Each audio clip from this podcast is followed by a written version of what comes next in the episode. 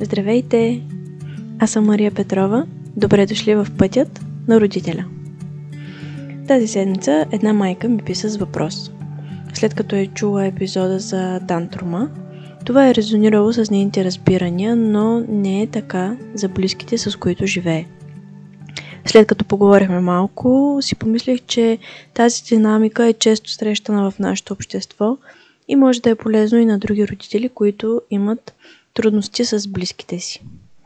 Ето какво ми написа тя. Много ми беше полезен епизода за истерията при децата.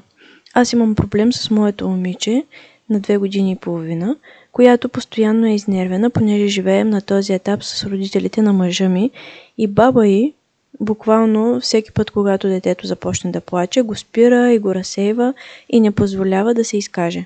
Тя може да говори, но отказва повечето пъти и се опитва с жестове и кръщение да ми обясни. Ще изпробвам твоя начин и дано да има ефект. А ако може някой съвет как да се справя с баба и, понеже не ме разбира, ще ми е от голяма полза. Така започна нашия разговор, който а, продължи известно време. А, никой не се чувства удобно, когато детето или пък внучето плаче. Когато се тръжка, когато вика толкова силно, че ти се свива сърцето.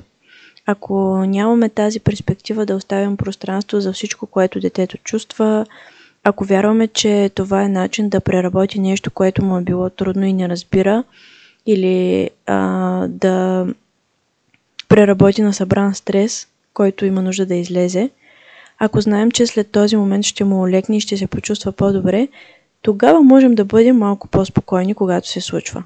Но пак е много трудно. А представете си нашите родители. Това определено би ги притеснило. Ще се опитат веднага да направят света на детето по-добър. Ще го успокоят, разсеят, спрат. Само и само детето да не страда. По празниците бяхме при родителите ни. А, един от дните а, Дара се прибра от разходка точно преди обяда.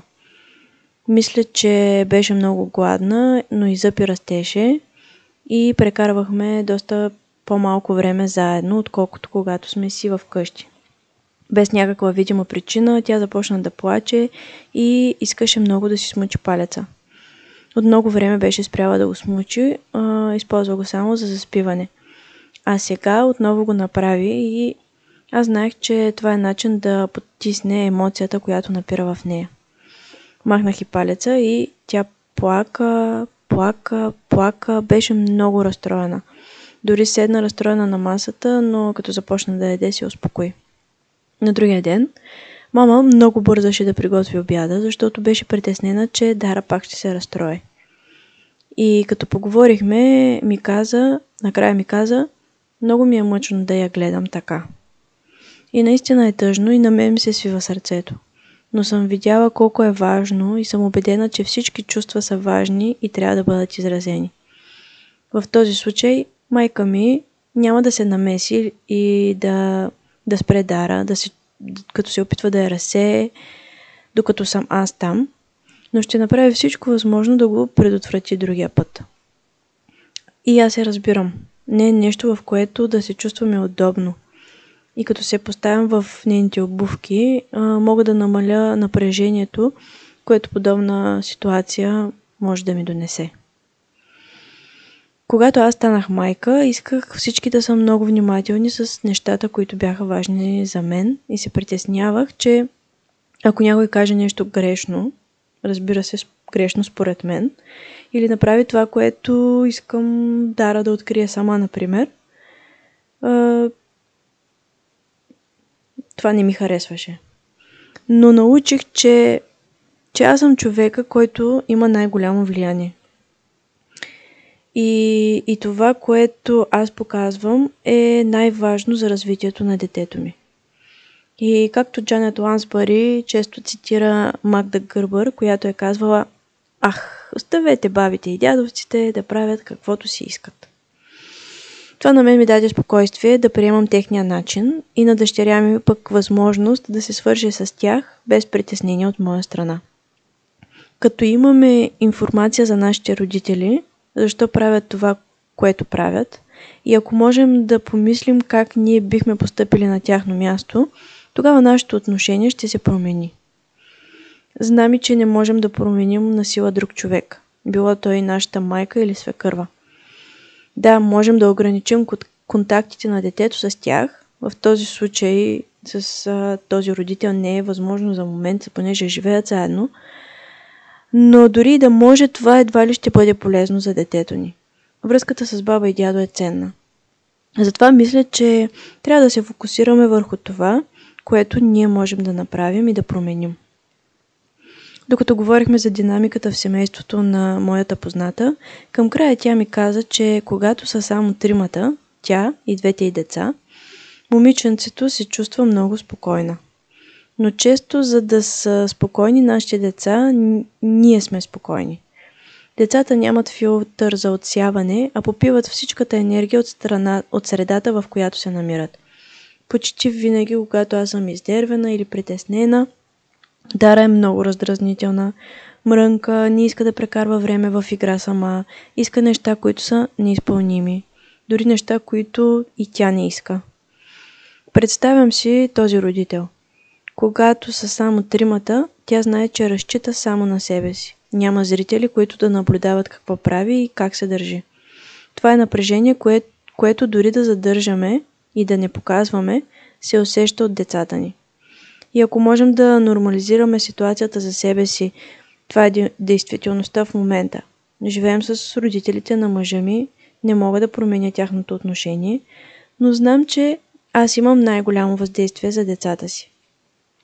Изяснявам си кое е важно в момента, разбира се, трябва да е реалистично, и постъпвам уверено всеки път.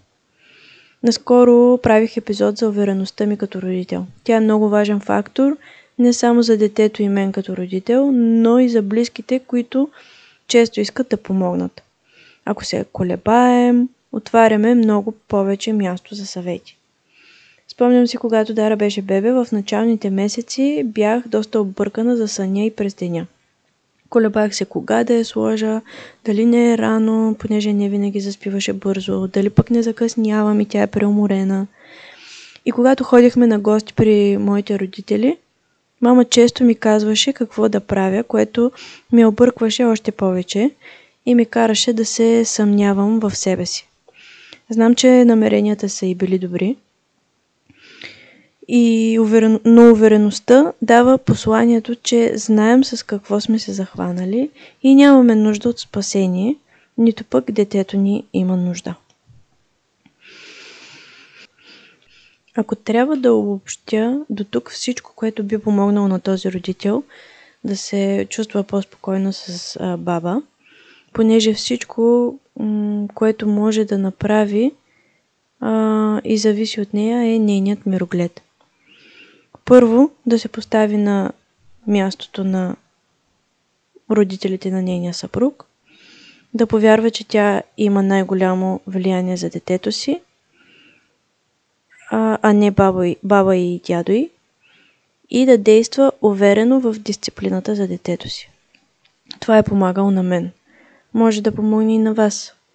Но в тази история има още един слой, който мисля, че е важно да се спомене.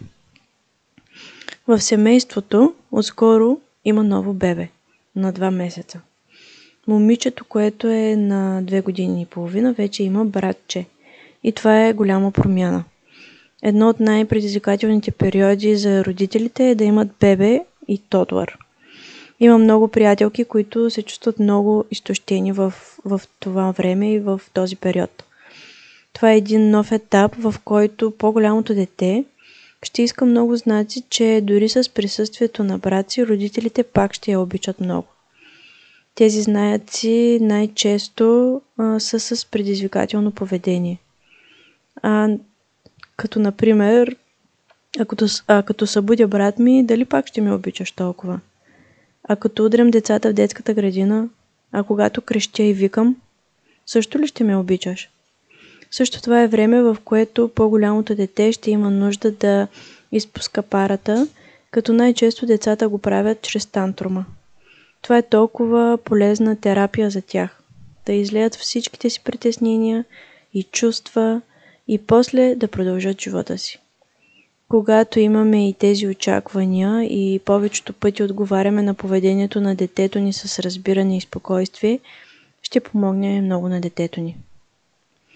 В края тя ми сподели, че момиченцето почти не иска да идва при нея, защото предпочита баба си, която ще го разсее, или ще му даде нещо сладко, или ще му пусне филм. Това е много мъчително за майката. Да мислиш, че губиш връзката си с детето. Но дори да ни се струва, че детето не иска при нас, той има огромна нужда от мама. И дори с си да показва, че не иска да е с нас, то жадува за това, особено когато вече има и ново бебе. Затова не се отказвай да бъдеш до нея. Не вземай думите и лично. Тя те обича и повече от всичко иска да си с нея, особено когато показва обратното. Или пък има предизвикателно поведение. Наскоро слушах един подкаст с участието на Тина Брайсън, в който тя каза Когато детето прави най-нелогичните неща, тогава има най-голяма нужда от мен. Надявам се това да помогне. Семейните отношения са сложно нещо. Особено когато има напрежение и очаквания. Ако този епизод ви е бил полезен, можете да го споделите с ваши приятели. Ако имате история, която искате да споделите и не искате да слагате в коментарите, можете да ми я изпратите на имейл, който ще бъде в описанието на този епизод или като съобщение във Facebook страницата Пътят на родителя или в Instagram ParentPad. Малко по малко нашата общност се разраства и започвам да имам повече обратна връзка от вас, което ми помага да, да не се чувствам толкова самотна, като записвам тези подкасти. Благодаря ви за подкрепата. До скоро!